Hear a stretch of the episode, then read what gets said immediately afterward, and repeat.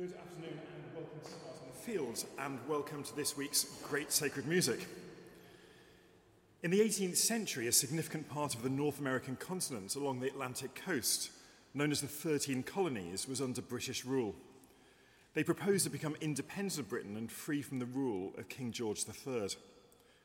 On the 2nd of July 1776, the Congress, made up of representatives from the colonies, voted to approve independence and two days later, the Declaration of Independence was signed with future President Thomas, Jefferson, its principal author.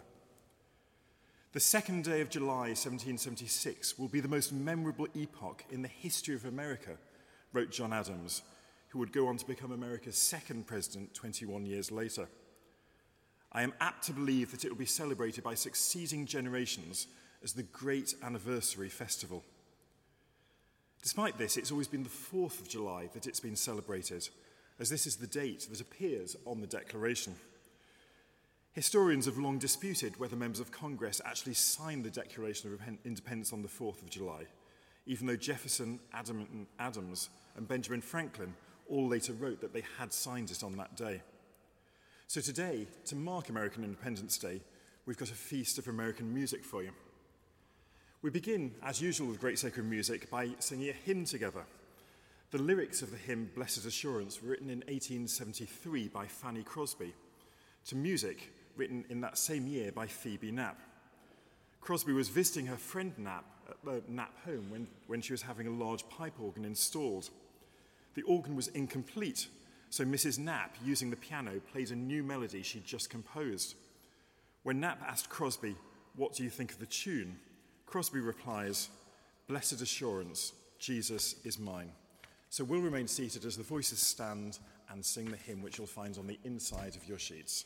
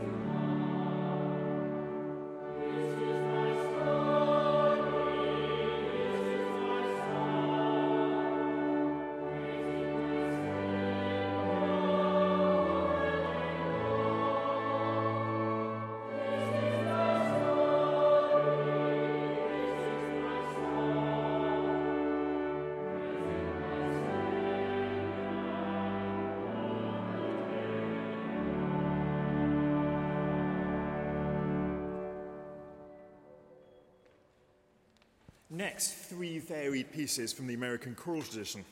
The first piece isn't uh, the Magnificat on your sheet, but it's a spiritual which is arranged by Moses Hogan, who is an American composer and arranger of choral music. His works are celebrated and performed in high school, college, church, community, and many, many choirs today. Over his lifetime, he published 88 arrangements for voice, eight of which were solo pieces, and we'll be singing an arrangement of a spiritual, Good News, the Chariot's Coming. After that, a piece called My Companion, which is a setting of text by American poet Edith Franklin Wyatt that speaks of companionship and the joys of sharing it as we travel along the road of life. The composer Elaine Hagenberg employs rich harmonic language to create a piece with great depth and beauty. The opening words are You are my companion down the silver road, still and many changing, infinitely changing. And then the end of this block of three pieces is Sure on This Shining Night, which I'll talk about a little bit later by Samuel Barber.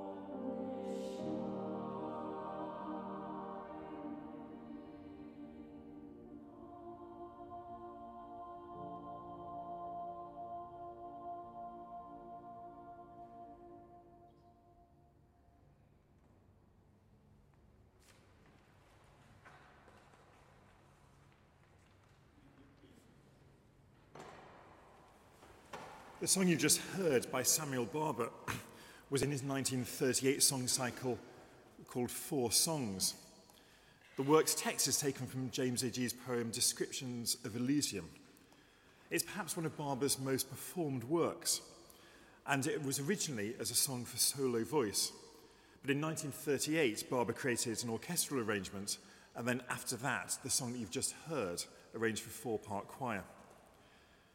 Well, it's time to sing our second hymn together, which you'll find on the inside of your sheet.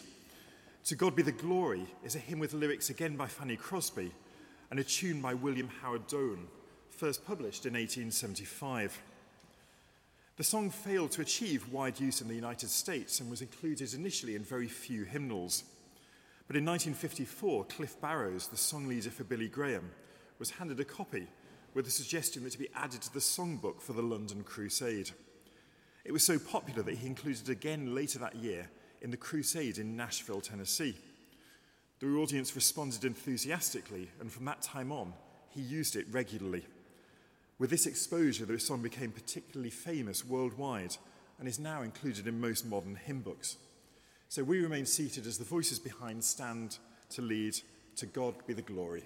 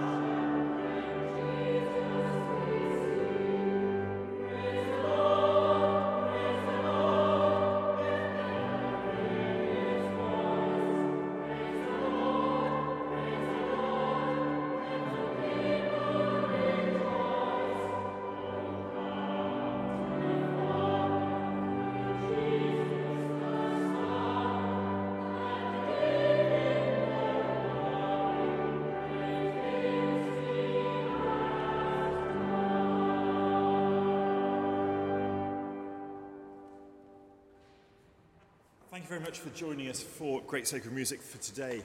Uh, on your way out after the final piece of music, um, there'll be an opportunity to donate to a retiring collection, which helps us as we're building our music programme as we emerge from the pandemic here at St Martin's. You'll also find on your sheets details of future Great Sacred Musics. Uh, the next three themes, sun, sea and sky. Hopefully um, there will be some sun when we sing sun next week and then upcoming choral classics on Sundays at 3.15 um, half an hour of words and music on different themes. Uh, uh, Great Sacred Music runs right the way through the summer, but Choral Classics finishes at the end of July and then starts again at the beginning of September. Inspired by William Shakespeare's play Romeo and Juliet, West Side Story is set in the mid 1950s in the Upper West Side of Manhattan in New York City. The musical explores the rivalry between the Jets and the Sharks, two teenage street gangs of different ethnic backgrounds. The members of the Sharks from Puerto Rico are taunted by the Jets, the white gang. A young protagonist, Tony, a former member of the Jets and best friend of the gang's leader, Riff, falls in love with Maria, the sister of Bernardo, the leader of the Sharks. The dark theme, sophisticated music, extended dance scenes, and focus on social problems made this a real turning point in musical theatre. But getting the work on stage wasn't easy. Bernstein, the composer, wrote Everyone told us that West Side Story was an impossible project, and we were told no one was going to be able to sing augmented fourths as with Maria. Also, they said the score was too rangy for pop music. Besides, who wants to see a show in which the first act curtain comes down on two dead bodies lying on the stage? Well, it became a great success and one of the great musicals of all time. So, to finish today's GSM, we sing a medley of some of the greatest tunes from West Side Story. Thanks for joining us.